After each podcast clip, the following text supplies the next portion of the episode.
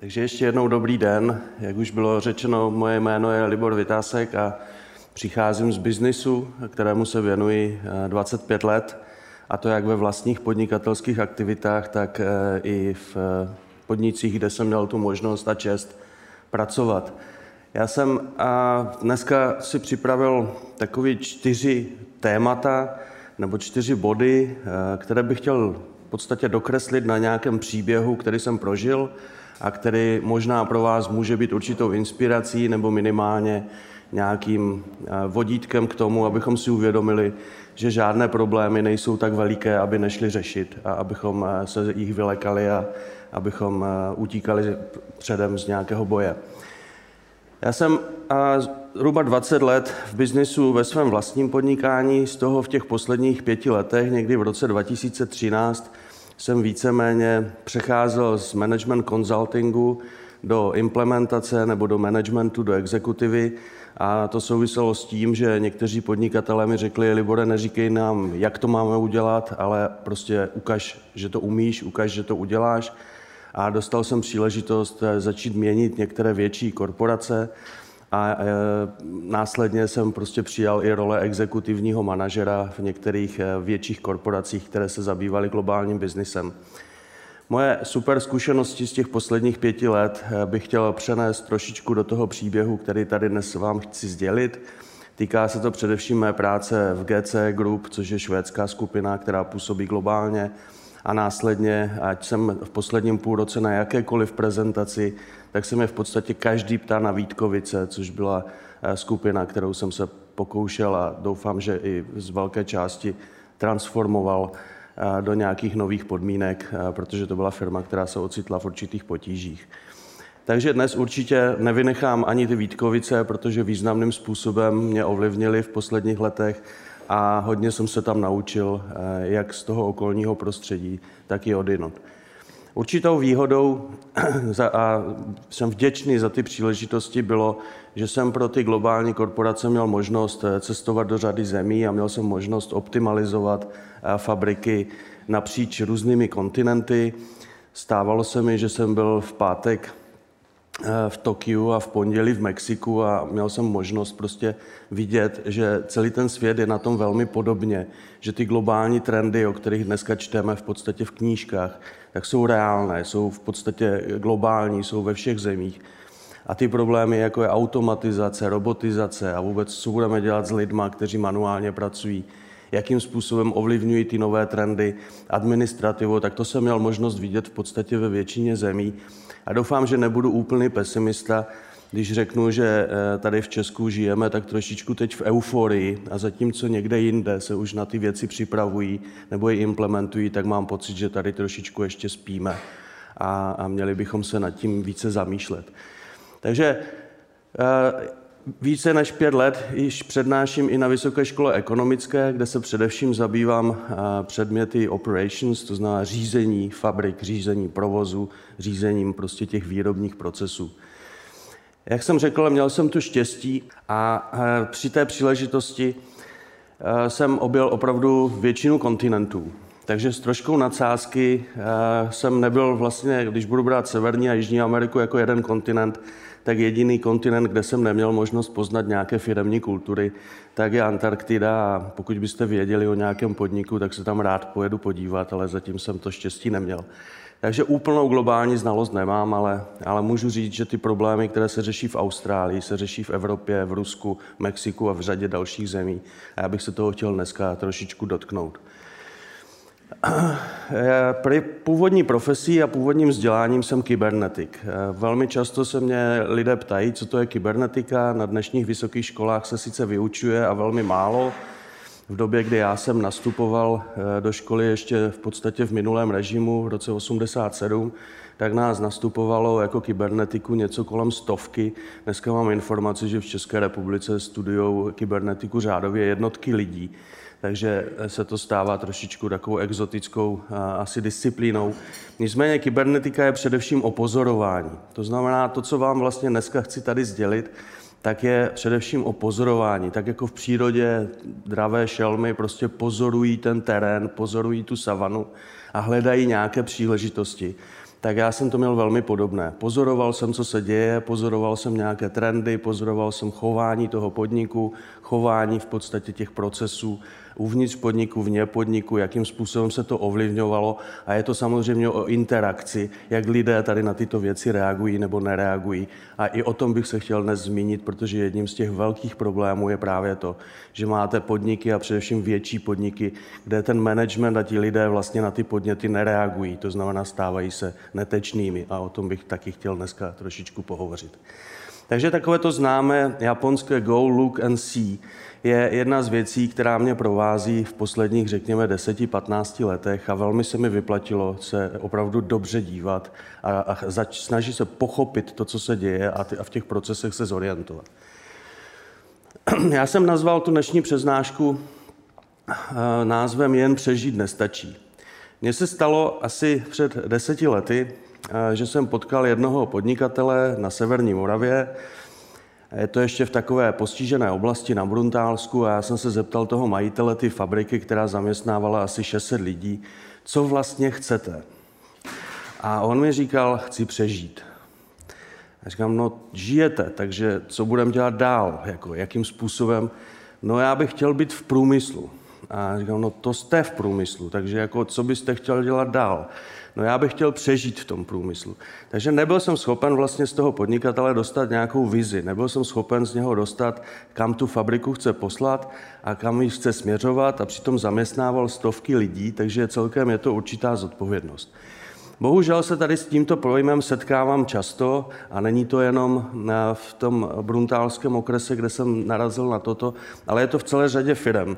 A chtěl bych se dnes právě věnovat těm inovacím, protože Eh, ten problém, který já vidím, že o inovacích všichni mluvíme, ale jenom opravdu velmi malé procento firm a lidí, kteří je skutečně děláme. Dokonce velmi často nerozumíme ani tomu slovo inovace. A přitom inovace, stejně jako robot, mají alespoň trošičku původ v českých zemích protože první inovační teorii zpracoval profesor Josef Maria Schumpeter, což je rodák z Moravské třeště. A ten ji zavedl v podstatě následně i na Harvardu a jinde. Takže měli bychom jako Češi si toho slova vážit a měli bychom přestat o tom mluvit a začít ty inovace dělat. A velmi často právě ta schop, neschopnost a ta netečnost dohromady dělat ty inovace vede k tomu, že se firma dostane do velkých potíží a je velmi těžké ji z těch potíží dostat.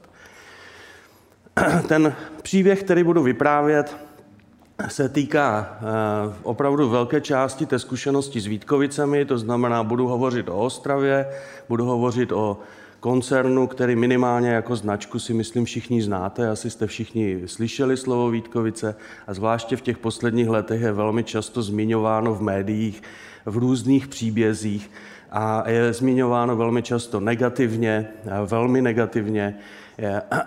A zajímavá, možná pro vás informace je, že ty příběhy v médiích jsou strašně zajímavé. A já jako generální ředitel Vítkovice jsem je strašně rád četl, protože oni jsou hezký, ale nestali se. Jo, takže to je takový jenom rozpor mezi tím mediálním světem a mezi tím, co se v realitě dělo. A velmi často jsem si i přečetl něco sám o sobě v těch novinách a bylo to velmi překvapivé a překvapivoval jsem sám sebe. Ten příběh jsem rozdělil do čtyř částí.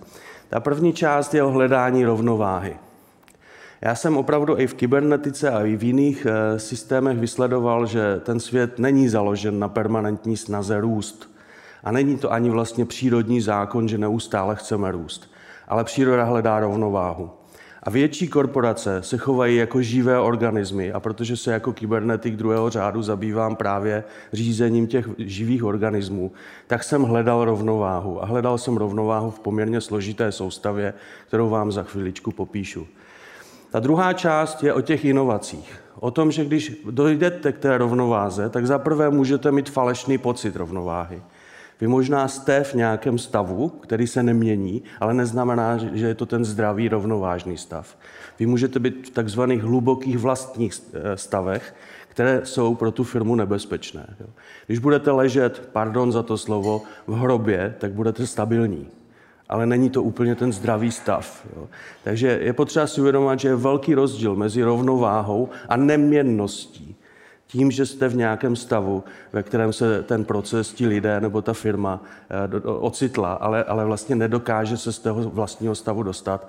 A ten stav, čím je hlubší, tím je horší v podstatě dosáhnout ty změny a dostat to z té příkopy prostě zpátky na tu cestu. Takže je potřeba opravdu velmi dobře sledovat, a jestli je to rovnováha nebo je to hluboký vlastní stav. Ten příběh nového života je právě o tom, jak se z těch hlubokých vlastních stavů dostat, jak, jak posunout tu firmu někam dál, a to je o inovacích. Chtěl bych zmínit několik typů inovací. My jsme rozdělili přes 30 inovačních projektů. Já tady dneska zmíním jenom dva z nich, aby jsme měli nějakou inspiraci, co si člověk představuje pod tou inovací. Pak je to o lidech, nebo především je to o lidech. A vždycky je to o lidech, i v každé firmě je to o lidech, protože živý organismus je právě složen z toho, že tu firmu řídí a pracují v ní lidé. Takže je to o motivaci, o tom, že ti lidé chtějí nebo nechtějí prostě tu firmu měnit. Uvedu vám příklady právě to, té rezistence, proč lidé vlastně nechtějí tu firmu měnit a žijí v jakémsi prostředí virtuální reality, kde čekají, že ta změna přijde sama. Ta změna nikdy nepřijde sama. A uh, úplně nakonec, pokud mi vyjde čas, a já doufám, že ano, tak bych chtěl konfrontovat tu realitu, ať už Vítkovic nebo českého průmyslu, s tím, co se děje ve světě. S tím, co musíme teď čekat. Nebude to moc dlouhý, řekněme 5-7 minut, kdybych chtěl říct, jak já vidím tu budoucnost průmyslu a jak bude vypadat průmyslový podnik, řekněme, za 10 let. A abychom si uvědomili, kolik takových podniků u nás vůbec máme a kolik přemýšlí o, podobně jako já a věřím, že tady jsou lidé, s kterými jsem hovořil o inovacích před pěti, deseti lety a ty věci se staly, takže občas mám nějakou schopnost předvídat něco, co se stane. Začnu tedy o tom hledání rovnováhy. První věc, kterou jsme měli, tak jsme měli samozřejmě okolní prostředí v těch Vítkovicích, které bylo děsivé. Jedna špatná zpráva za druhou. Celé trhy prostě byly špatný. Před několika lety byl totální propad eh, v podstatě ceny ropy, to znamenalo totální propad ruského rublu. Je potřeba si uvědomit, že Vítkovice byly poměrně významným exportérem na ruské trhy a najednou máte prostě plné haly výrobků a do toho vám Evropská unie ještě vypíše sankce. A já nechci tady hovořit o nějaké politice, ale biznisově to znamená, že se vám v podstatě zastavuje nějaký výrobní proces a nějaký obchodní proces a, a nejste schopni s tím nic dělat.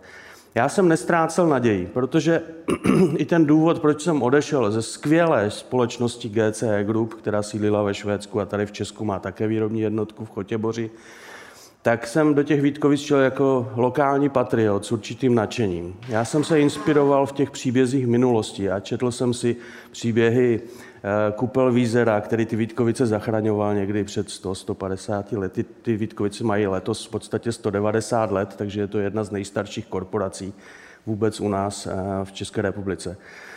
A v té tak opěvované první republice, to znamená v meziválečné době, kdy Československo bylo jedna z deseti nejvyspělejších zemí světa, tak v České republice byly, nebo v Československu byly čtyři firmy, které tvořily až 40 výkonu toho českého průmyslu.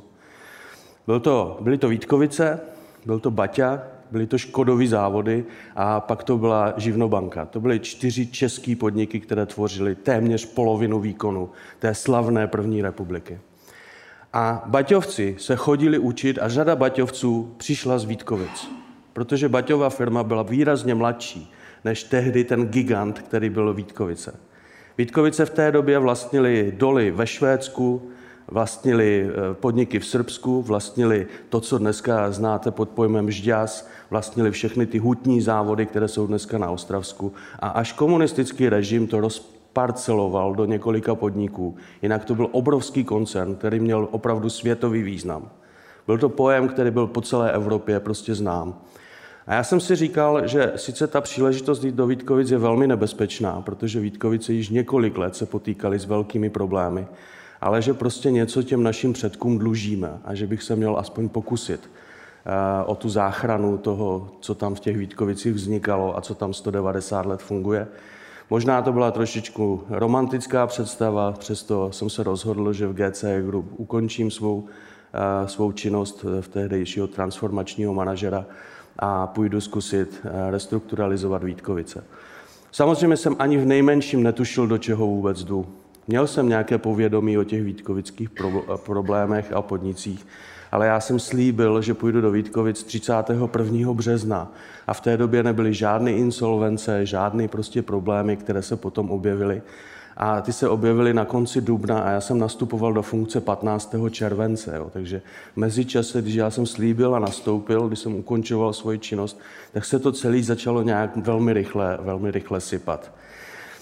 Vítkovice procházely poměrně velkou a prochází velkou transformací a ty základní krize, které jsem vypozoroval a které se dají popsat eh, v tom podniku jako takovém, tak byly v podstatě tři.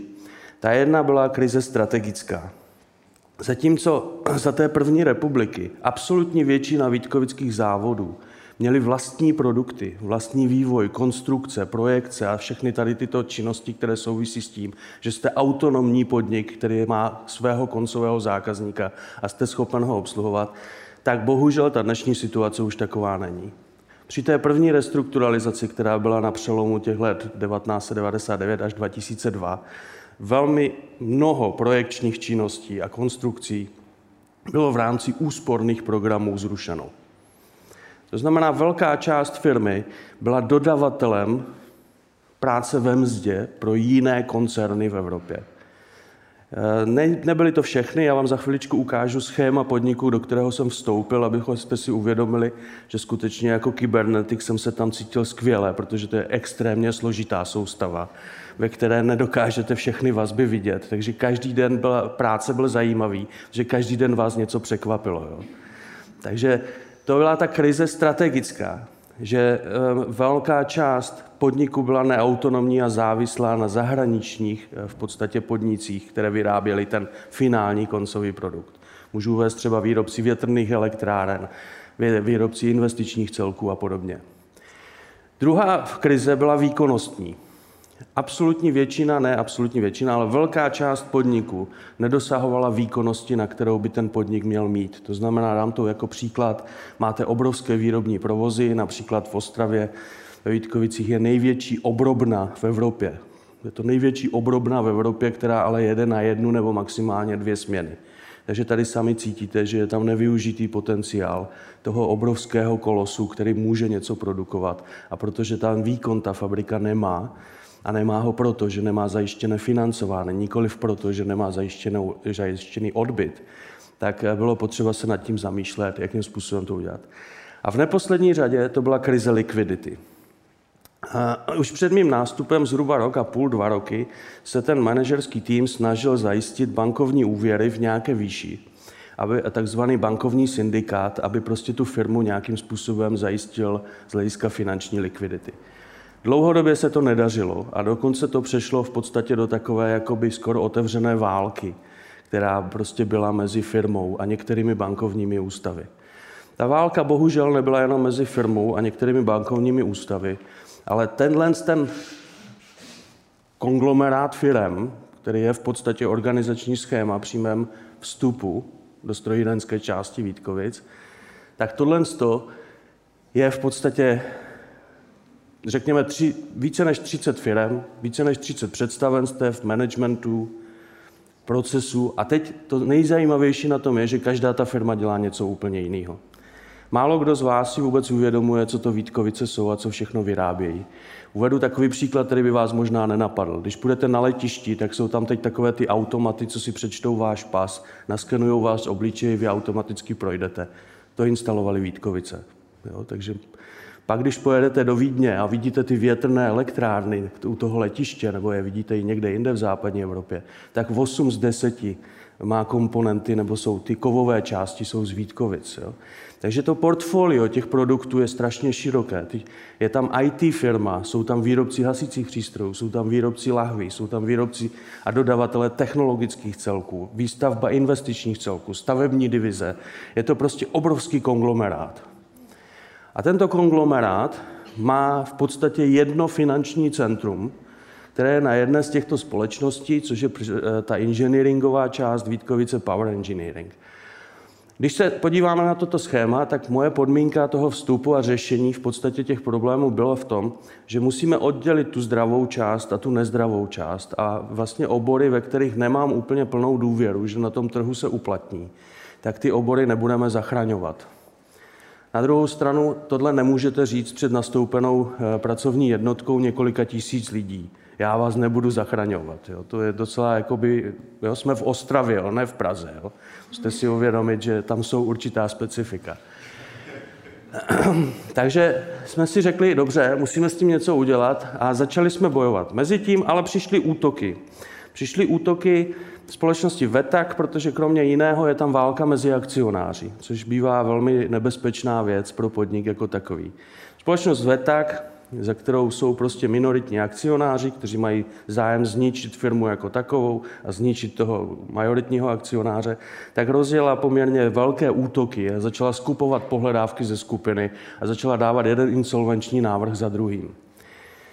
Insolvenční řízení v České republice, soudy a tak dál byla pro mě jakési novum, ne, že bych to dělal úplně poprvé, ale ty zákony se v mezičase změnily a je to celkem zajímavý jakoby obor. V principu to znamená insolvence, změnu majitele nebo likvidaci firmy. A to byl cíl prostě těch útoků, které tady byly. A celou řadu prostě firm, které jsme ve skupině měli, my jsme se rozhodovali, které ty firmy budeme zachraňovat, které ne. A jedna z těch firm, kde jsme si řekli, že s tou insolvencí budeme souhlasit, byl právě Vítkovice Power Engineering. Bylo to dva aspekty. Ten jeden aspekt byl v tom, že Power Engineering jako takový měl know-how pouze ve dvou oblastech. Jedna oblast byly práškové kotle na hnědé uhlí. Velmi zajímavý obor, jak tak asi cítíte, že jo. Kdybyste náhodou někdo potřebovali 200 MW kotel, tak jako na uhlí není problém. Jsou tam dostatečně velké kapacity na to, abychom to vyrobili. A druhá divize se zabývala výrobou komponent pro jadernou energetiku. Ať chcete nebo nechcete, v to jaderné energetice momentálně kšefty nejsou.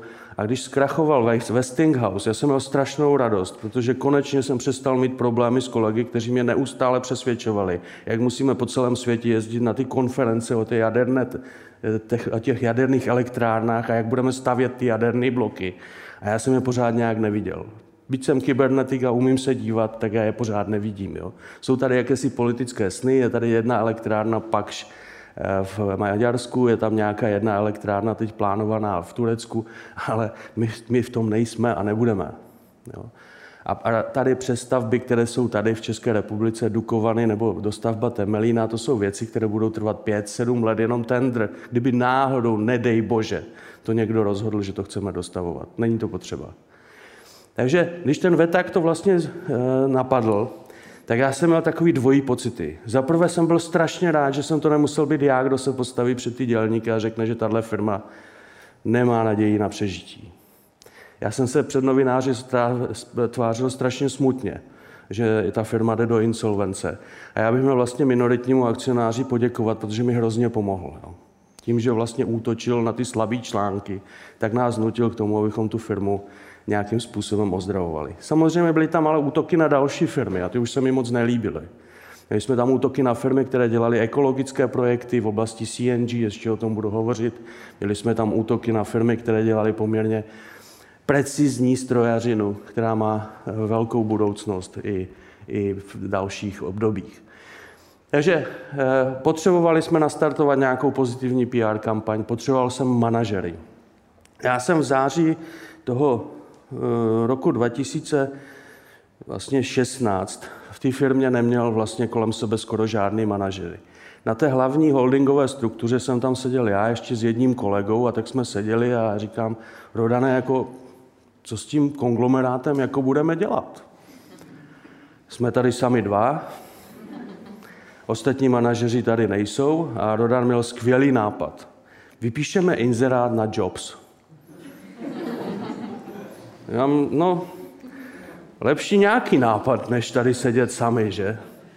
Tak jsme vypsali jako inzerát na Jobs.cz a přišla nám jeden, jeden jediné CV, a to byl nějaký pán z Havířova, že jestli bych ho nechtěl jako svého osobního řidiče. Ta negativní PR kampaň, která v té době byla, znamenala, že prostě do těch Vítkovic nechtěl vůbec nikdo. Ale vůbec nikdo.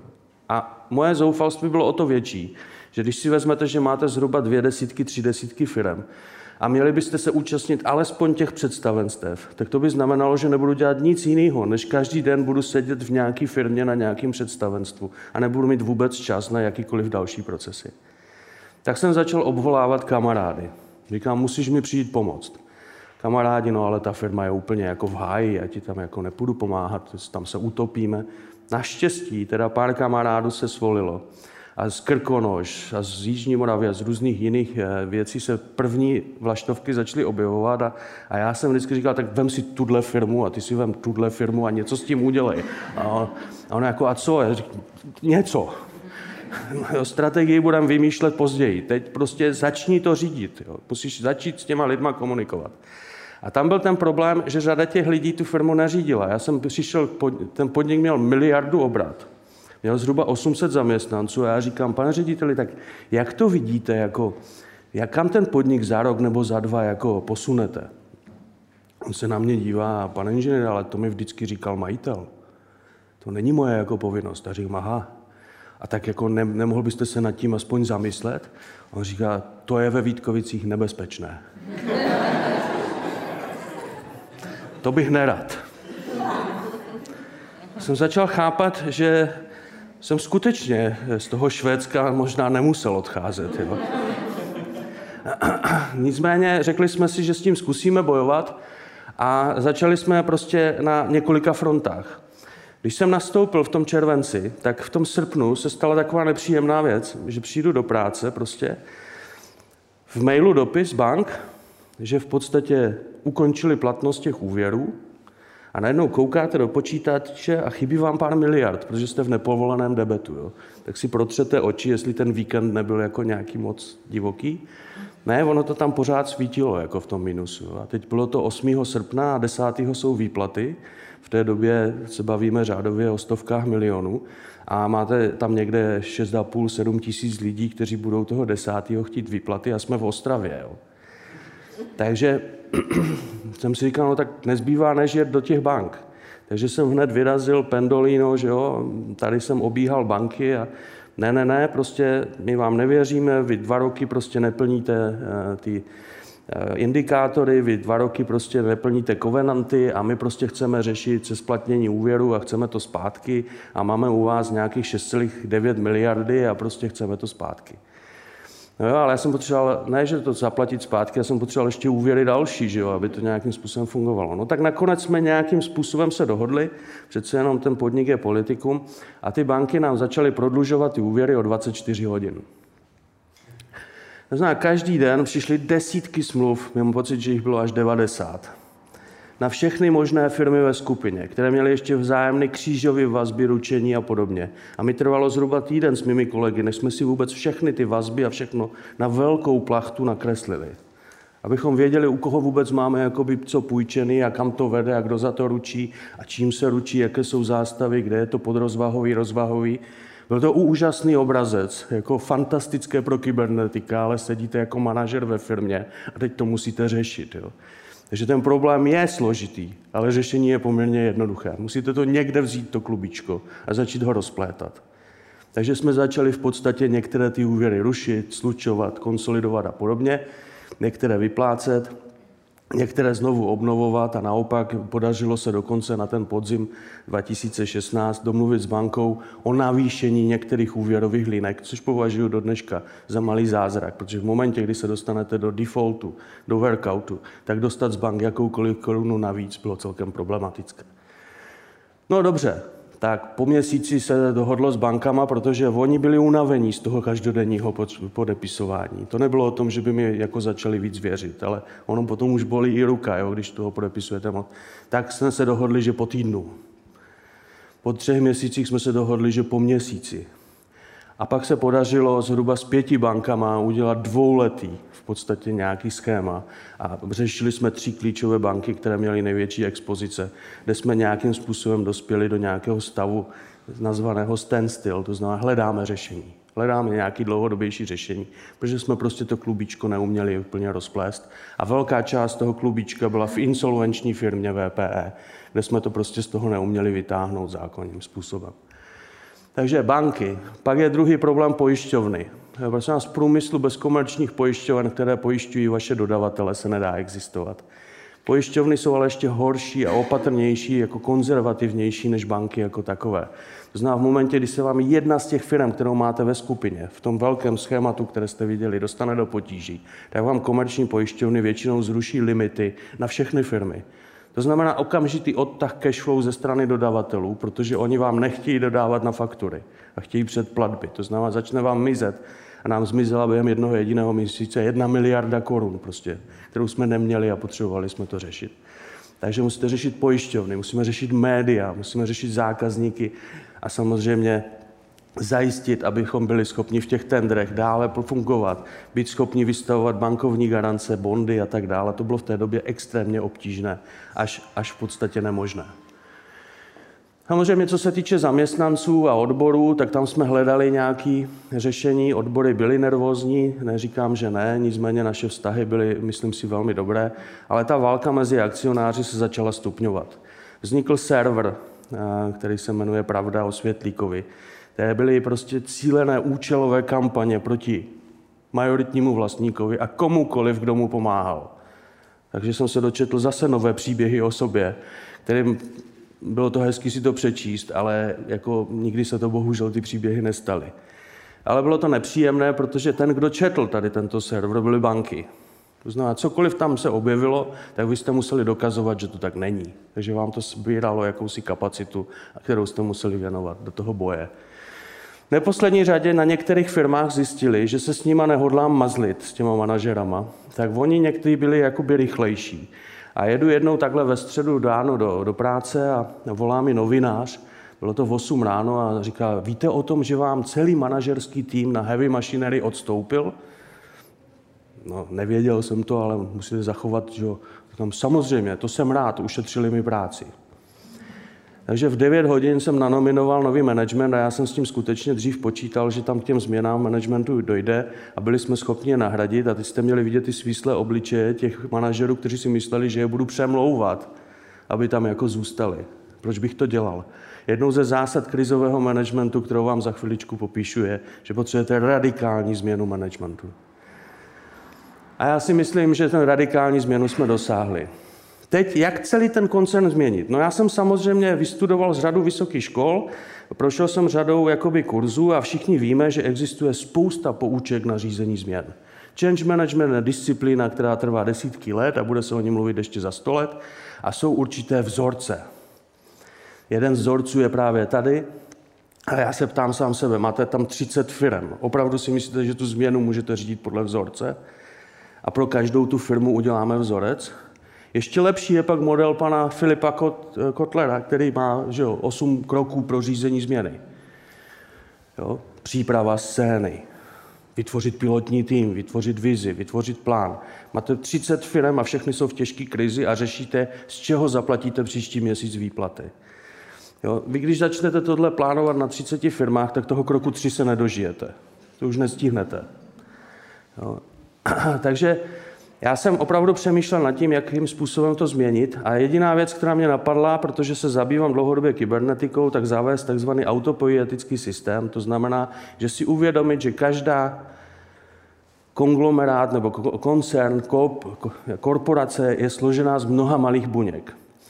A já tady používám to přirovnání s člověkem, abychom si uvědomili, a je to jedna z velmi dobrých zásad i pro řízení větších firm nebo i pro řízení projektových týmů, i když jste menší firma. Představte si lidskou kůži. Lidská kůže se skládá z jednotlivých buněk, ty se spojují do tkání a každý den vám některé buňky odumřou. To znamená, neustále taky musí nové buňky vznikat, jinak by ta kůže s časem vyzmizela. A nedávno byl tady v Praze Deepak Chopra, který říkal, je to lékař indického původu, ale z Ameriky, že lidská kůže se obmění díky počasí, sluníčku, mrazu, vlhku, suchu, já nevím čemu všemu, jednou za 14 dnů že máme pro vás jednu zprávu, pro vás pro všechny. Za 14 dnů budeme všichni v nové kůži. A podobný princip by měl fungovat i ve firmě. A my máme principy, jak vznikají nové firmy, nové týmy, nové projekty. Máme principy, jak ty lidi spojovat do nějakých týmů, anebo ty firmy, jak mají spolu kooperovat. Velmi často nám chybí ale pravidla, která příroda zařídila za nás, jakým způsobem degradovat ty nemocné buňky, ty nefunkční projektové týmy, ty nefunkční ceřiné společnosti, ty nefunkční manažery a podobně. A celý tenhle proces těch tří fází, to znamená vzniku, spojování a degradace, musí být v rovnováze. A je to, platí to i pro ty menší firmy, když máte projektové týmy a podobně, tak si přiznejte, kdo z vás má u projektových týmů už na začátku definováno, že ten projektový tým skončí, protože neplní svoji roli. Příroda to zařídila tak, že každá buňka, a to opravdu mi potvrdili i lékaři, dokonce primář jedné nemocnice, každá buňka má definovanou takzvanou buněčnou sebevraždu. To znamená, má definovaný prostě ten životní cyklus a pokud ta buňka neodumře a zůstane v tom organismu, tak začne jakoby být nemocný ten organismus. A čím více máte těch nemocných buněk v sobě, tím horší je stav toho organismu jako celku. A když si vzpomenete na to schéma, které jsem před chvíli promítnul, tak tam je spousta nemocných buněk. A i velké buňky jsou nemocné, to znamená, můžou zabít celý ten organismus. Zná, ta filozofie číslo jedna je, že každá ta buňka je zodpovědná sama za sebe. Můžeme spolupracovat, ale na tržních principech. Ne žádné malá domů za vyšší ceny a jenom proto, že jsme všichni Vítkovice. Na tržních principech. Každý zodpovídáte sám za sebe. Každý budete mít svoje KPIčka, každý budete mít svoje cíle, každý budete mít svoje inovační plány. Šok.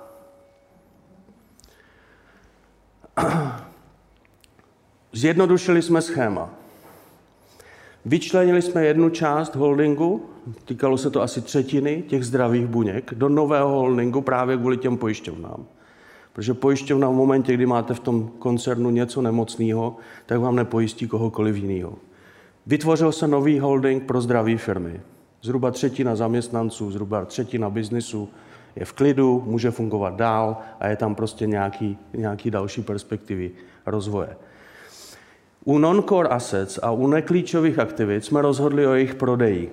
To znamená, že je prodáme v podstatě do jiných rukou, jiným majitelům, kterým to může vytvářet synergie. A pak jsou tam společnosti, které jsou tady barevně, které jsou ty nemocné buňky. Vítkovice Envy je firma, která vyrábí ekologické projekty, bioplynové stanice a různé další fer- fermentační nádoby a podobně. Gearworks je přesné strojírenství, Power Engineering. Okamžitě jsme rozhodli, ať tam vstoupí nový management, nový investor, nebudeme to potřebovat ve skupině. A jedna z firm, kterou chceme zachránit opět ve spolupráci s externím investorem, je Heavy Machinery. Takže celý ten problém, který byl na začátku, teď vidíte v podstatě v nějakých čtyřech bodech. A pak je tam malá stavební divize, která se sice zachraňuje, ale to je šest lidí a v podstatě z hlediska toho komplexu naprosto nezajímavé.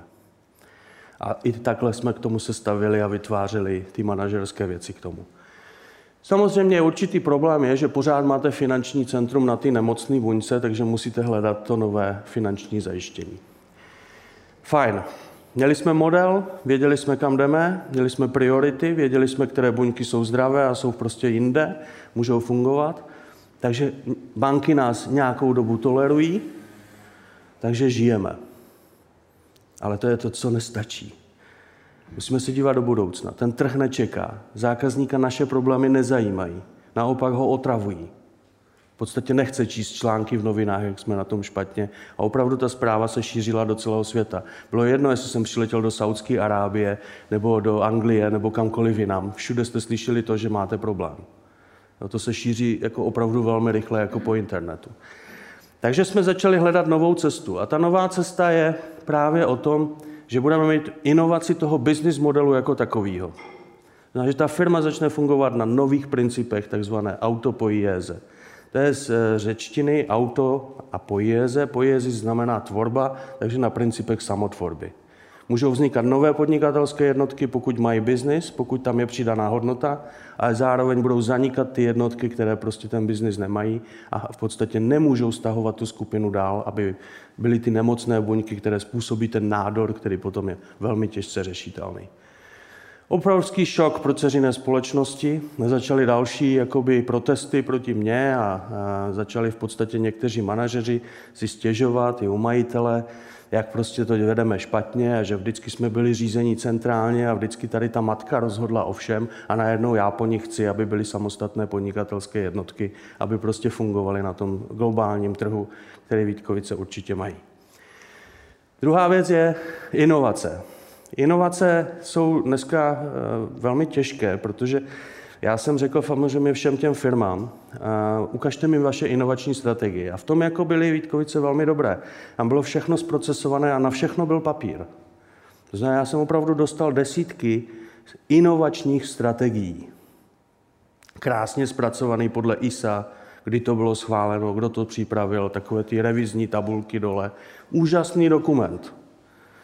A já jsem dodal otázku, a teď mi do toho dokumentu doplňte, kolik z těch inovací máme nebo budeme mít tržeb. A sakra. Takže najednou z těch zhruba 20 inovačních strategií mi přišla jenom jedna. A v té jedné bylo, že bychom mohli v příštím roce, a upozorňuji, že se bavíme o koncernu, který točí zhruba 10 miliard korun, v tom příštím roce bychom mohli mít v inovacích 20 milionů korun. To je úžasný. Akorát to je tak na pět vteřin provozu. Jo? Takže zde najednou zjistíte, že máte dokumenty, které jsou bezcené. Takže jsme řekli znova a do týdne přijdete prostě z nápady, které, za kterými můžou být tržby. Docela jsem si tím ušetřil práci v personální rovině, protože řada dalších ředitelů mi dala výpověď. My jsme ale hledali opravdu to, co je tady napsáno. Buď si řekněme, že umíme něco, co nikdo neumí. Nebo máme něco, co nikdo nemá, ale to bylo velmi těžké najít. V podstatě vždycky jsme našli ve světě někoho, kdo umí to, to tež, co umíme my. Bylo velmi těžké najít něco, co, co nikdo nedělá. Jsme v něčem nejlepší, takže ty inovace můžete směřovat dvěma způsoby. Můžete je směřovat do produktů, anebo do procesu, že jste v některých procesech nejlepší. A taková jako poučka číslo dvě, kromě té radikální změny managementu, je radikální změna procesu, tak abyste byli rychlejší. Dnešní doba přeje těm, kdo jsou rychlí. V případě, že snížíte ten takzvaný lead time, to znamená průběžnou dobu zakázky, a budete v tom třeba být o jeden jediný den rychlejší než vaše konkurence, tak máte velkou šanci na přežití. Takže jsme začali hledat rezervy v tom, jak šetřit prostě ten lead time a jak inovovat procesy, jak inovovat některé produkty. Samozřejmě ty procesy samotné z vás dělají montovnu, to znamená, musíte se podívat i přes takovou tu strategickou matici, kde v podstatě je atraktivní trh. Protože já jsem dostal jako nápady na inovace. Přišel jeden kolega, budeme stavět gigantické spalovny. Říkám, to je úžasný nápad. A kde? No všude. Říkám, a to bych chtěl ale zemi, kde nejsou ekologičtí aktivisté.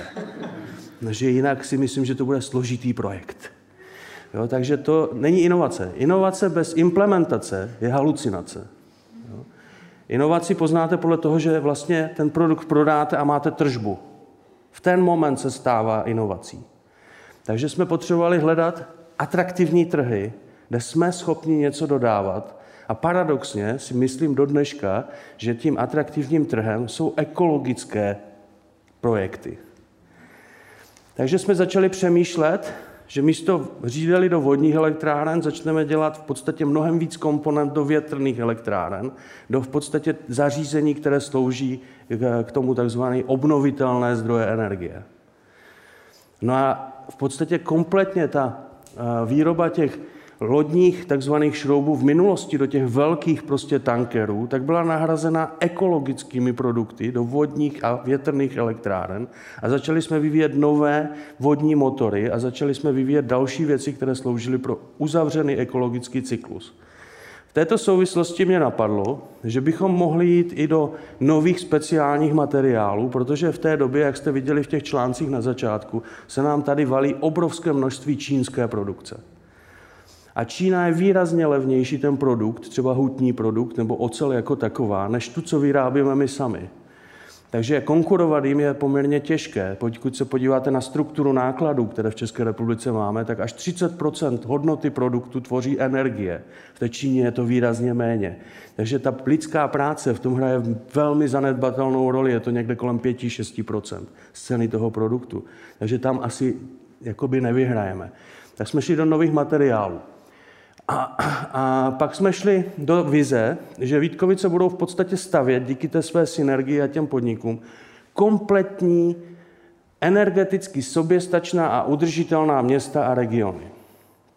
Začali jsme hledat uzavřené cykly, jakým způsobem z odpadu vyrábět plyn a ten plyn spalovat nebo používat třeba v městské hromadné dopravě jako jeden výrobní cyklus. A druhý výrobní cyklus, dobře, přivezete starý autobus, my ho vyšrotujeme, z toho železa vyrobíme prostě nové zařízení, jako jsou třeba čerpací stanice na CNG a opět to vrátíme tomu městu v uzavřených výrobních a spotřebitelských cyklech.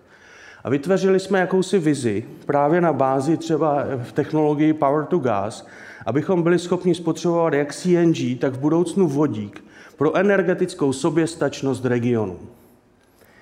Takže když vzniká, popíšu třeba ten vodík, ve dne svítí sluníčko a všem nám jsou zapnuté soláry a vzniká energie, které je přebytek. Pojďme je ukládat do vodíku a v noci, když to sluníčko nesvítí, tak z těch baterií to zase začněme vytahovat ven a prostě udělejme uzavřený cyklus. V oblasti CNG se Vítkovice opravdu dostali za těch posledních pět let na absolutní, řekl bych i evropskou špičku. A celé ty technologie, které tady vidíte, od výroby plynu, filtrace toho bioplynu, přes distribuci plynu, čerpací stanice, využití v železniční automobilové dopravě, jsou Vítkovice absolutní špička. Proč to neposunout ještě dál? Takže to byly jedny z těch inovací, kde byly tržby řádově ve stovkách milionů korun a růst tady tohohle segmentu 30 až 50% ročně. Že tady vidím jakýsi potenciál a vidíte i ten důkaz, že když dáte ty hlavy dohromady, tak můžeme i tady v Česku něco vytvořit. A Vítkovice do dneška mají největší síť čerpacích stanic CNG v České republice. Ale bylo to extrémně těžké rozhodnutí majitele před mým příchodem a to, že jsme to začali rozšiřovat o vodík a o další technologie, to je jedna z těch inovací, o které hovořím. Takže šli jsme cestou za prvé speciálních materiálů, které ten Číňan prostě neumí a ještě dlouho mu to bude trvat, než se naučí. A za druhé ucelených řešení pro města jako trvale udržitelných řešení. A nějak mi do tohoto jádro prostě nepasuje. Takže to je jenom ukázka toho nového života, že se to dá vymyslet. Ten třetí příběh je příběh motivace. Já jsem si stoupil před jednu z těch velkých firm, která byla s tím červeným, to znamená, je to ta nemocná firma. A tam byl manažer, který je ve firmě už 30 let. A kouřil před firmou, tak jsem se zastavil a bavili jsme se spolu, byl obchodním ředitelem této společnosti. A já mu říkám, tak co, co změníme, kam půjdeme, co říkáte na ty poslední věci? A on říká, pane Vytásek, to už tady všechno bylo. Já jsem tady 30 let. Ty Vítkovice už zkrachovaly málem dvakrát, třikrát. Zase přijde stát, založí nový osinek a zase nás zachrání.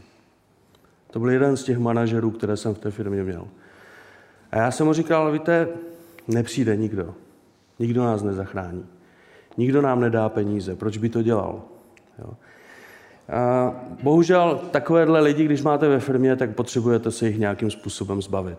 Já nevěřím, že ho předělám, když tam je 30 let a v podstatě o té firmě ví víc než já.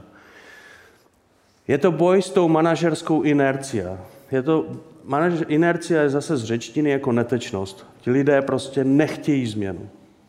Dokud jim chodí výplata, tak je k té změně nedonutíte.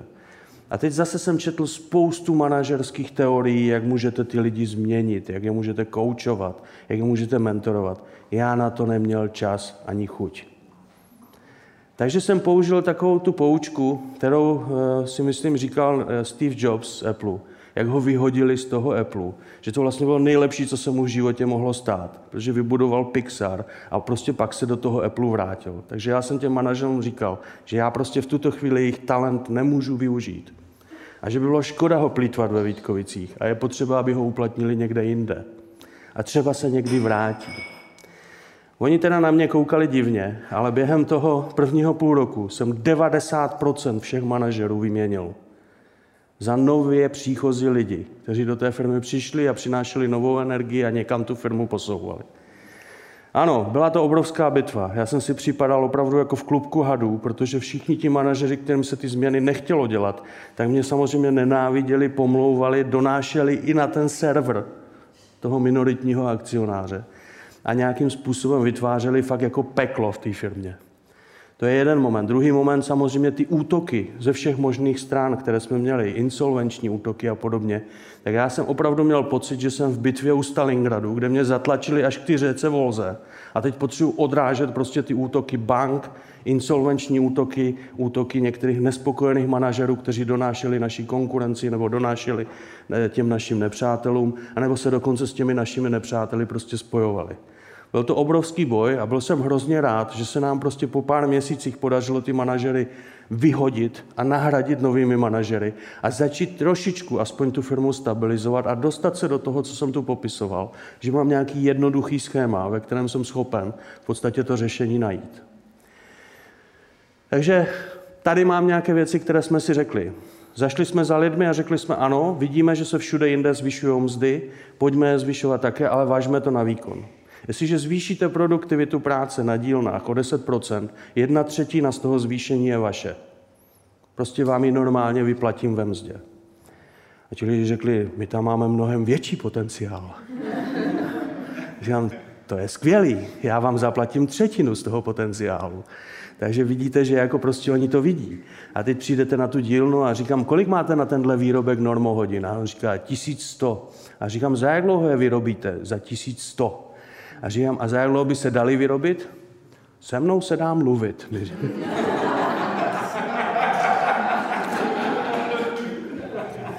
tak začnete přemýšlet, že některé ty procesy asi bude potřeba přenastavit. Jo? Takže zvýšení výkonu, zvyšování mest, dohoda o tom, že se to zvýší. Samozřejmě velký boj se zákazníky, protože jsme nebyli z toho prostě vystavovat bankovní garance a další věci tak, jak bychom potřebovali. Ale to dlouhodobé odměny za podíl na zlepšení hospodaření je něco, co jsem četl u toho Bati jako dílenská samozpráva a uvidíte, v těch lidech máte ten největší poklad. V těch lidech, kteří jsou na těch provozech, na těch nižších pozicích, ti vidí, co je v té firmě nemocný. Akorát s nimi musíte začít mluvit. Ale moje první zkusky byly takové, že jsem přišel nějakému dělníkovi, já jsem na něho promluvil a on teď jako, vy mi nemůžete nic říct, a on, já nechci. A říkám, proč ne? Protože tady, když se něco řekne, tak se to nevyplatí. Zvíte, máte kulturu, kde se v podstatě lidé bojí. Bojí se komunikovat s tím managementem. Dokonce jsem slyšel, že se někde fackovali na, na, na ocelárně a podobně. Jo. Já když jsem šel s odboráři na ocelárnu, tak ten odborář mi říká, no doufám, že nedopadnete jako váš předchůdce. Kolik tam těch ocelářů je? Asi 300 dneska. No, aha, a jako vyfackovali ho, no, dostal jako trošku tak jako, říkám, aha, tak dobrý, no, všechno bylo dobrý na ty schůzce z odboráři. A až když zjistili, že nejsem fanoušek baníku, jo. A ještě zjistili, že jsem fanouškem Opavy, což je prostě baník a Opava, to je nepřátelé jak Slávě, Sparta, že jo, na život a na smrt. Ale přežili jsme to a normálně jsme fungovali a ti oceláři byli skvělí. Takže KPIčka, Výměna manažerů, investice do vlastního výzkumu a vývoje. Měli jsme vlastní výzkumný ústav, máme vlastní školu, máme vlastní science centrum. To všechno musíme zaktivizovat, abychom prostě byli schopni uvést ty technologie na ten trh. Výsledky. Dosáhli jsme velmi křehké rovnováhy. Tady jsou čísla, jak vidíte, jak jsme padali. Těžce jsme padali ve výrobních výkonech a najednou jsme se dostávali postupně nahoru. Obrovským úsilím. Když mi chybělo železo a neměl jsem peníze, tak jsme i s majitelem chodili podílně a hledali se, co se kde dá nějakým způsobem jako vyšroubovat a hodit do pece jako starý železo. Jo. Tak jsme, co ten jeřáb?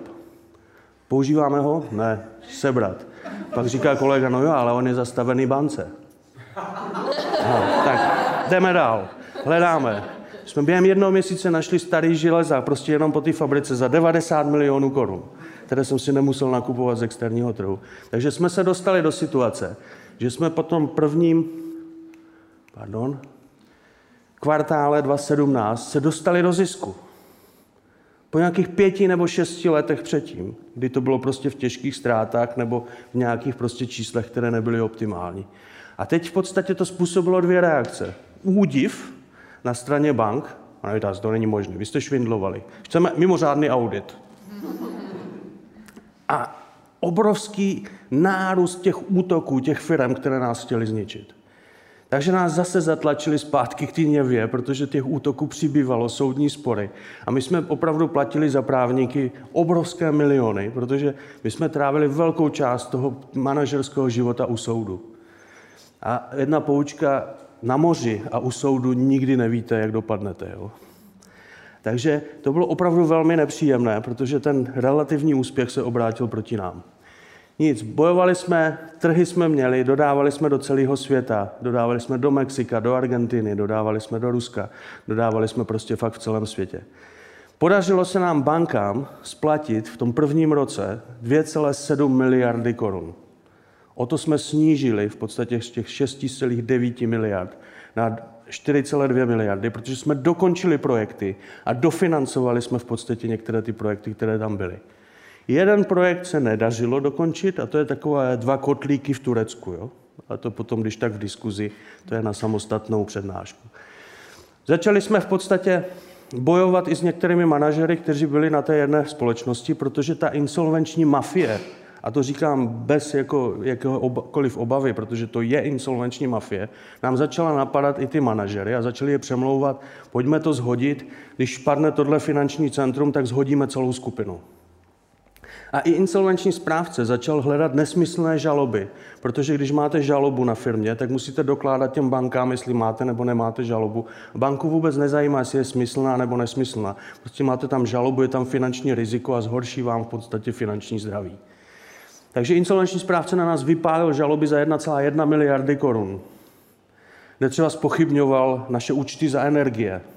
On tvrdil soudu, že vlastně někde 300 milionů, co jsme utratili za energie, třeba Česu, takže to jsou nesmysly. Tak on asi měl představu, že jako jsme nebrali tu elektrickou energii, ale já vás ubezpečuju, že když zavadíte jenom o to tlačítko ty pece, tak máte 20 milionů pryč během pár vteřin. Jo? A teď v podstatě, jak bojovat proti tady tomu nešvaru a ty soudy budou trvat 3-5 let. Ale máte v registru soud, máte tam škodu a začali útočit tímhle způsobem. Pak přišly další útoky. Najednou zjistíte, že vám v noci někdo začíná vyvážet majetek z některých fabrik. Zavoláte policii a ta vám řekne, to je obchodně právní spor. No, obchodně právní, tady jenom někdo krade. Jako. Zažalujte je. Jo? Takže v podstatě zase nás někdo zatlačoval zpátky k ty řece Volze a my jsme se museli nějakým způsobem bránit. A e, začali jsme se bránit, protože když teda někdo používá nezákonné prostředky, tak my jsme se drželi pořád zákona. Já jsem nechtěl prostě jít za hranu zákona, nikomu vyhrožovat, sám jsem to zažil, a, ale prostě, tak jsme si řekli, že vlastně příležitostí, jak se z toho dostat, je ten holding ještě víc rozbít. Ještě ho víc rozbít v tom smyslu, aby v podstatě ty jednotlivé jednotky měly šanci žít samostatně třeba i pod jiným majitelem. Tady začaly trošičku rozpory mezi mnou, jako mezi managementem a mezi akcionáři, protože oni měli samozřejmě jinou vizi. Nicméně nevzdali jsme se, ale vznikal tady obrovský trojuhelník nedůvěry. Šlo to opravdu tak daleko, že už začaly i vyhrušky po telefonu, jak do koho bude žalovat. No tak my jsme to začali vracet proti žalobama a dalšíma věcma. No a já jsem navrhl v podstatě, protože už zbyla jenom jedna firma k řešení. Všechny ostatní už jsou nějakým způsobem vyřešené a zbyla heavy machinery. A já jsem navrhl majiteli, že ji prodáme. A tím se v podstatě celá restrukturalizace toho konglomerátu ukončí. Týkalo se to zhruba 900 zaměstnanců a my v celém tom projektu, když jsem nastupoval, jsme měli něco kolem 6,5 tisíce. Takže si uvědomte, že za ten poslední rok a půl žádné stávky, žádné sociální bouře a zbývá nám dořešit nějakých 900 zaměstnanců. Já jsem navrhl prodej toho podniku, bankám se to líbilo, nicméně akcionářům nikoliv. A protože akcionáři mi řekli, ty jako generální ředitel musíš mít vždycky více alternativ a já jsem prostě žádnou další alternativu neměl a začali jsme se těžce hádat, tak jsem se rozhodl, že teda odstoupím, protože na začátku jsme měli dohodu, že já budu řešit všechno, kromě divestic. Divestice je prodej majetku. A v podstatě můj poslední krok v té restrukturalizaci, který jsem navrhoval, byly divestice. Takže jsem řekl, fajn, tak to už si dořešte sami, ale upozorňuji vás, že pokud tu firmu neprodáme aktivně my, tak nám ji prostě ta insolvenční mafie sebere. Protože se tomu nedá bránit zákonnými prostředky, když se někdo chová nezákonně. Většina Vítkovic už je někde jakoby v pořádku, takže si myslím, že to není takový problém. Takže to zhrnutí té cesty je asi následující. Radikální změna managementu. Velká změna těch interních procesů jako takových, to znamená předefinovat ty procesy. Zajištění likvidity a prodej přebytečných aktiv. A v neposlední řadě je to radikální změna firmní kultury. A firmní kultura se řeší z vrchu dolů. To znamená, musíte začít měnit ty managementy, aby se vám začala měnit ta firmní kultura. Dneska je situace taková, že v podstatě došlo k tomu, co jsem řekl. Do heavy machinery vstupuje nový investor a tím by měla být v podstatě ta restrukturalizační fáze ukončena. Byl to zajímavý příběh, přesto si dovolím ho ještě konfrontovat s tou budoucností. A to s tím, jakým způsobem vlastně ten průmysl bude nebo nebude vypadat eh, v budoucnu. Především je potřeba si uvědomit, že svět nečeká. A rozhodně nečeká na to, až my tady zrestrukturalizujeme nějakou firmu. Je potřeba konfrontovat tu výrobu s mnoha faktory, které dneska vidíme. A já zmíním asi tři z nich. Ten první faktor je robotizace. Je tady obrovské množství činností, které budou nahrazeny eh, novými technologiemi, a to v průmyslu, ale mnohem horší zprávu mám pro vás pro Pražáky. Automatizace a nasazování nových technologií velmi zasáhne administrativu a služby. Mnohem víc než tu výrobu samotnou. Takže ti, co sedí v těch kancelářích, tak velmi často budou nahrazeni právě novými technologiemi. A to mi připomíná zkušenost z jiné firmy. To je jistá Veronika, pracovala v logistice a už jsem to říkal na jedné konferenci, ale mi to připadá tak popisné, že si to dovolím použít i tady. Řídila logistiku ve firmě zhruba 22 miliard obratů. A já říkám, Veroniko, co děláte?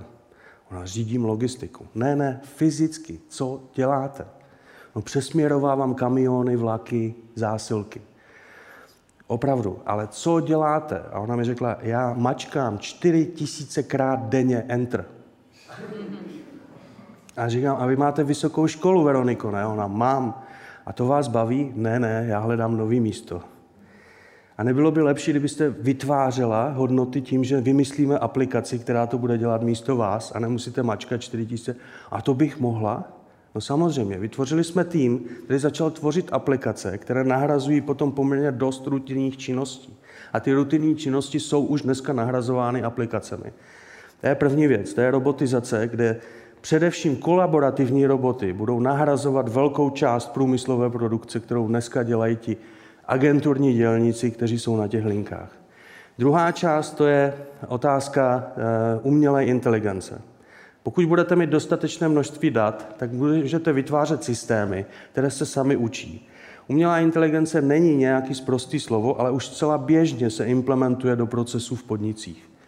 Vyhodnocujete pomocí umělé inteligence data pro tzv. Lean Six Sigma procesy a pro další procesy. U toho Lean Six Sigma bych se chtěl jenom na jednu nebo na dvě věty zastavit.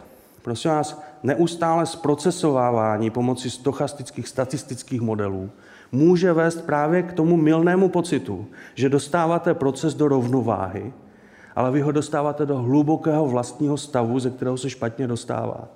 Jinými slovy, velmi často firmy zprocesují některé věci pomocí Lean Six Sigma tak, že nedokážou potom ty procesy měnit. A to jsou hluboké vlastní stavy, ze kterých je velmi těžké vyskočit.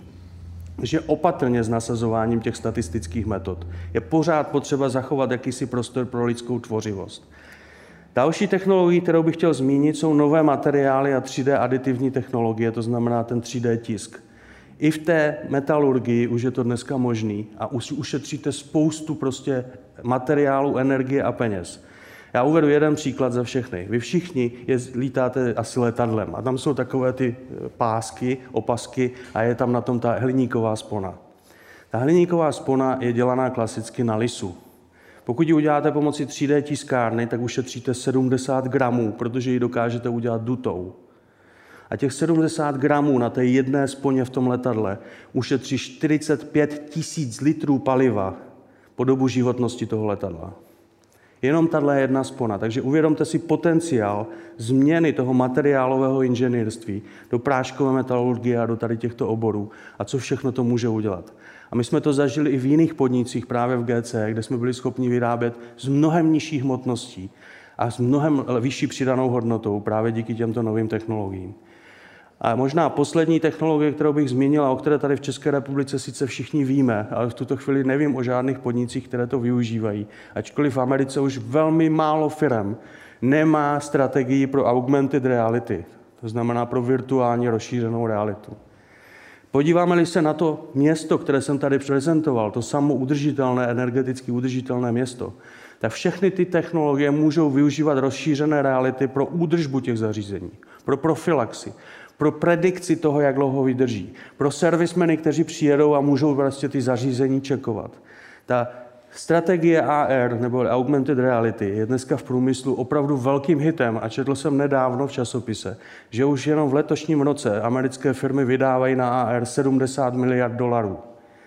Já nevím o žádné české firmě, která by se tím nějak intenzivně v průmyslu zajímala, ale výrobní linky, výrobní procesy, údržba, zpráva a výstavba technologických celků, to všechno dokáže pomocí augmented reality zvýšit produktivitu až o 30 takže to jsou ty disruptivní eh, inovace v oblasti procesů, které vám dokážou přinést nějakou budoucnost do toho průmyslu jako takového. Samozřejmě je potřeba si uvědomit novou roli člověka. Hlavní roli člověka v těch průmyslových podnicích, ale nejenom v průmyslových podnicích, ale i ve službách tady v Praze, je o tom, že budete tvořit a kontrolovat. Ta vlastní rutinní činnost skutečně bude realizovaná pomocí nových technologií nebo výrobních linek. A to je naopak fantastická záležitost. Konečně bude člověkem tím, pro co byl stvořen. Aby vymýšlel, aby nějakým způsobem tvořil.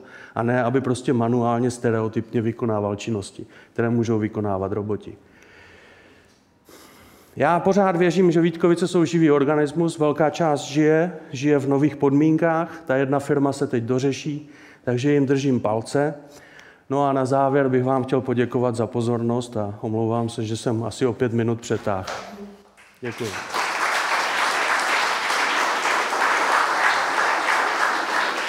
Tak. Moc díky. Čas teďka na vaše dotazy, takže ještě jednou připomínám, vy prosím ptejte se přes slajdu, už tam nějaké dotazy jsou, já je teda zkusím přepnout. A, a hodně lidí zajímá, jestli se s náma podělíš o nějaký fuck up. co, co, co se nedaří, co se, co se nepovedlo, kdy? No, jednou jsme vymýšleli inovace eh, v pivovarnictví a dělal jsem restrukturalizaci pivovaru Lobkovic. A dočetl jsem se z nějakých dat marketingových, že stále více piva eh, pijou ženy. Skvělý, jako. Celkový pokles spotřeby piva byl minus 5%, ale ženy plus 30%. Tak jsme šli na to takovým tím klasickým způsobem, co mají ženy rády. A že bychom to využili. A tak nás napadlo, že mají rády čokoládu. Takže zkusíme čokoládové pivo.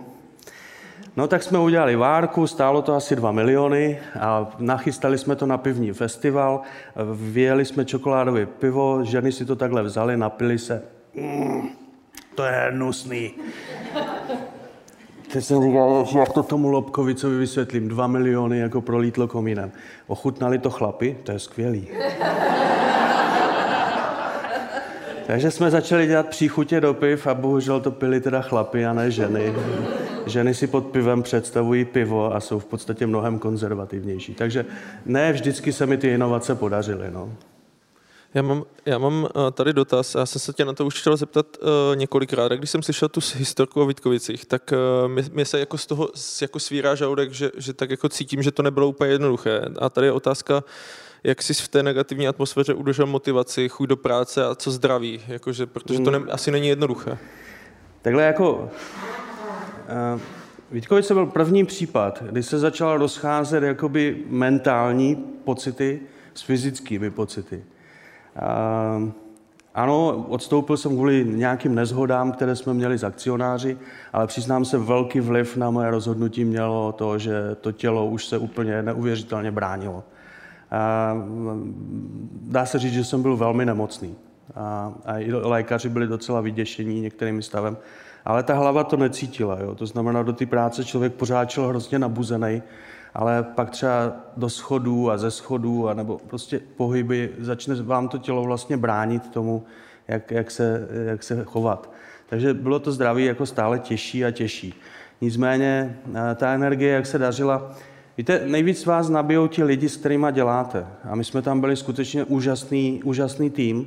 A máme je do dneska rád, máme výborný vztah. A byla to fakt jako, bylo to jako, jako ti malí kluci ve válce, jo. akorát to bylo dost jako závažný ta válka. Jo. Lítali tam miliardy a, a, a lítali tam tisíce lidských osudů. Nicméně opravdu ehm, to, že jsme v podstatě všechny soudy vyhrávali, každý ten vyhraný soud vám znova nabil baterky, jo, když jste začal získávat jistotu, že prostě to, co děláte, je správně. To, že jsme byli schopni dokončovat projekty, my jsme měli rozdělaných pět elektráren a čtyři jsem v průběhu toho roku dokončil. Aniž bych poškodil prostě tady ČES a některé, tak jsme je prostě dokončili. Akorát jsme nedokončili to Turecko. Takže každý ten malý úspěch v té bitvě, každý ten posun od ty řeky Volhy dopředu, tak byl jakoby motivační. Ale musím přiznat, že to tělo se bránilo. A, tak logická otázka, co je pro tebe lepší? Řídit dobře rostoucí firmy nebo tahat firmy z Brindy, restrukturalizovat? Já jsem šel do Vítkovic s tím, že budu řídit uh, rostoucí firmu. Já jsem vůbec netušil, že přijdu, nebo že budu souhlasit se vstupem do firmy a 29 dnů na to, ještě než já nastoupím, tak přijdou dvě insolvence a pak přišly další insolvence. A teď v podstatě jsem byl před otázkou, jestli já jsem přijel za mou asistentkou a ona mi říkala, pane řediteli, opravdu nastoupíte v tom červenci? Tady se říká, že prostě ne, že teď čtete, jak to všechno padá. Já jsem opravdu stál před otázkou eh, a před zrcadlem, jestli mám utéct jako malý kluk. Já sám sebe nepovažuji za jako by krizového manažera. Já jsem vždycky dělal rozvojové projekty, byť někdy ve velmi složitých situacích. Ale to, co jsem zažil tady, jsem za tu příležitost i majoritnímu akcionáři vděčný, protože jsem se naučil opravdu obrovský kus práce, naučil jsem se nové věci a naučil jsem se že když chcete, tak můžete i poměrně velkou lodí prostě otočit. Akorát je to hrozně těžký a potřebujete eh, eh, hrozně moc energie. A vlastně jsem vypozoroval, že vlastně to, co dáváte do ty firmy, je ta energie. Jo, ty poučky a Excely a tak to si přečtete a to v těch knížkách najdete. Ale potřebujete ty lidi vybudit, aby prostě měli chuť s váma bojovat. A já musím říct, že to se nám asi povedlo, protože tam jsou jako i ty porady byly jako zaťaté pěsti a pojďme bojovat a my jim to natřeme a zítra u soudu vyhrajeme. A to jste jako měli obrovskou energii z těch lidí, jak oni se vlastně těší na to, že jdou k soudu, jo. To je jako, a že tam prostě vyhrajeme, jo. Tak eh, asi jsem nějakou energii předal. Já bych se chtěl zeptat na vztah uh, s tímhle vlastně... Prosím, mikrofon, mikrofon, prosím. S akcionáři. A teda jenom taková první rychlá otázka, jestli ten poslední prodej zablokoval teda ten minoritní akcionář nebo už i ten eh, majoritní. A potom druhá, asi možná delší, jestli jste teda celou dobu měl uh, tu důvěru toho majoritního akcionáře, až potom se teda to nějak jako zlomilo, nebo jak se takhle funguje vlastně s důvěrou nebo nedůvěrou těch akcionářů? Já jsem jako na začátku podmínku, že akcionáři budou jakoby v jiném levelu a že mi opravdu budeme se zodpovídat jenom na valné hromadě a nebudou nám zasahovat do toho operativního řízení. Eh, musím říct, že ten majoritní akcionář to poměrně dlouhou dobu respektoval. Nicméně samozřejmě u něho vznikal stále větší pocit jakési nejistoty, protože on tu firmu vždycky považoval za tak trochu svoje dítě a teď vlastně mu, jako když vdáváte dceru, prostě mu někdo tu dceru jako odvádí, takže bylo na něm vidět, že to těžce nese, ale musím říct, že jako nezasahoval do toho řízení a já jsem rozhodně nebyl ani můj tým lidé, kteří by si do toho nechali zasáhnout. Ten problém je v tom, že když děláte ty bankovní dohody a tady tyto záležitosti, takhle podle zákona o korporacích vy potřebujete souhlasy valné hromady. A pro ty poslední návrhy já jsem dostal feedback v tom smyslu, že je to vyjednané eh, nedostatečně, že je to příliš tvrdé pro firmu a že vlastně valná hromada ty dodatečné zástavy a další věci by asi neschválila. Já jsem chtěl předejít tomu fópa, že dojde k otevřenému konfliktu mezi managementem a akcionářem a řekl jsem mu, ať si to řeší, jak chce. Jo, takže to je snad odpověď. Tak, já se tě teďka zeptám, eh, jak budou vypadat podle tvého názoru pracovní pozice za 10-20 let? Co by si doporučil mladým lidem studovat nebo čemu se věnovat? Tak eh, jak budou vypadat pozice? Zase uvedu na jednom příkladu. Jestliže si vezmete třeba to rychlokovadlo, ty nové materiály, které jsem tady určil. Ta firma měla kdysi 40 dělníků na směnu. Jo. Tím, že se pořídili nové technologie, tak má teď dva dělníky na směnu. Nicméně celkově ta firma zaměstnává víc lidí než dřív. Protože potřebujete nové profese, to je kreativní profese. Potřebujete produktový manažery, materiálové inženýrství, potřebujete prodejce. Prodejci nez, nezmizí. A, takže eh, co studovat? Eh, hrozně těžko říct, studujte to, co vás baví. To je asi základní poučka. Já jsem taky studoval jako to, co mě bavilo, ale já si myslím, že bude potřebovat tvořivost. A to je spíš otázka ani ne na ty vysoké školy, ale spíš jako už od těch základních škol. Já si myslím, že opravdu je potřeba začít víc klást důraz na kreativitu těch dětí, než na to biflování. A, a na středních školách pak už zvláště a na vysokých si myslím, že to zas tak špatný není. Zvláště na těch technických a přírodních vědách to, to není až tak hrůza. Takže mm, zkusme vést naše děti ke kreativitě, k tomu, aby měli jazyky, aby byli univerzálnější, aby mohli poznávat nové kultury i zvenku, protože po těch mých zkušenostech třeba, vemte si, v Mexiku máte dělníky, kteří berou eh, pětkrát méně než český dělník, ale oni měli v pokrok v automatizaci výrazně vyšší, než třeba máme my. A opravdu to ti lidé chtěli, protože věděli, že se to stane. A chtěli, aby ta jejich fabrika prostě přežila, takže oni jsou i v těch levných zemích, jako low cost zemích, někdy napřed v některých procesech. Takže mm, co studovat? Studujte, co vás baví. Já nemám preferenci. Kde vidíš v současnosti největší příležitosti k růstu a naopak, eh, teď mi to tady skočilo, ohrožení pro business modely, pro stávající business modely? Um, největší příležitosti k růstu Teď nevím, jestli z hlediska jakoby biznisu nebo technologií, ale pokud se budeme bavit o technologiích, tak eh, já vidím jakoby největší příležitosti k růstu k implementaci nových technologií do stávajících procesů. Dám příklad machine to machine. To znamená technologie, kdy produkt sám komunikuje s technologiemi kdy produkt nese sám informace o tom, čím je, jaký jsou technologické postupy, jaký jsou údržbové postupy a sám komunikuje s, s, těmi, eh, s těmi technologiemi, které vlastně ten produkt nějakým způsobem utvářejí. To je jeden obor. Obrovský eh, boom já vidím v materiálech, v nových materiálech. Eh, týká se to nejenom těch nanomateriálů, o kterých tady byla přednáška také, což kvituji, protože to je jeden z těch velmi perspektivních oborů, ale je to i prostě v té metalurgii obrovský nárůst toho materiálového inženýrství a nových materiálů. Já sám eh, se pohybuji i v leteckém průmyslu nějakým malým podnikatelskou jednotkou, kde, kde se svým společníkem něco děláme a vidím, jakým způsobem se dneska realizují kompozity, jakým způsobem se vrací třeba papír do výroby i do leteckého průmyslu, takže vidím obrovské příležitosti v těch materiálech. A co se týče jakoby sektoru průmyslu, eh, tak já vidím velkou příležitost v návratu ekonomik do regionu. To znamená, ta pomocí nových technologií dojde k eh, tomu trendu self-service, že si budeme spoustu věcí zase vyrábět sami v našich regionech. Tady vidím největší příležitosti v agrosektoru, kde prostě ty hydroponie a všechny tady tyto technologie přinášejí možnost biopotravin, velmi ekologického zemědělství, bez chemie, eh, bez těch všech eh, nebezpečných věcí. A těch oborů, kde vidím ty příležitosti, je obrovské množství, protože celý ten svět jsou dneska obrovské globální dodavatelsko-odběratelské řetězce, ve kterých jsou tisíce firm a každý den nějaká nemocná buňka vypadává. Takže je to jenom o tom to vypozorovat a prostě skočit do toho trhu a zkusit v tom trhu něco udělat.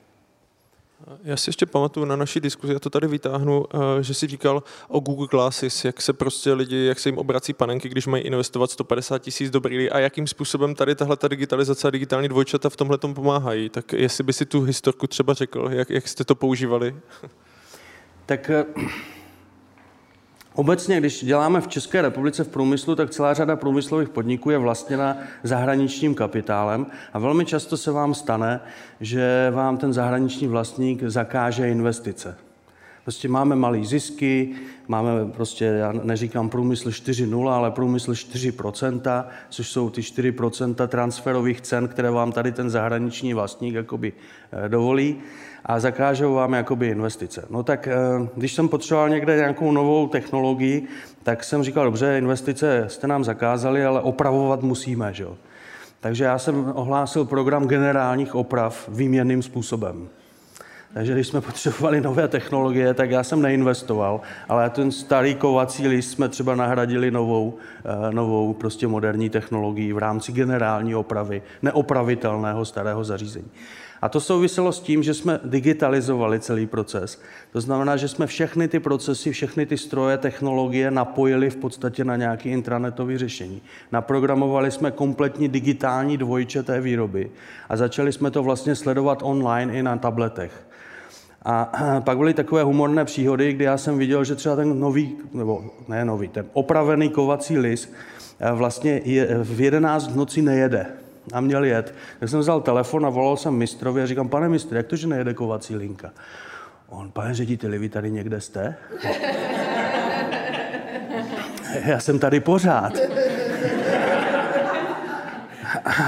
Takže to je první moment, kdy začnete získávat vlastně tu kontrolu. Ale nad celým tím digitálním modelem, přes který prochází 40 tisíc produktů za měsíc z různých produktových řád, tak eh, vlastně získáte obrovský data, který jste schopni vy, eh, vlastně vytáhnout a optimalizovat ty plánovací procesy tak, abyste v podstatě zrychlili lead time, abyste ušetřili peníze.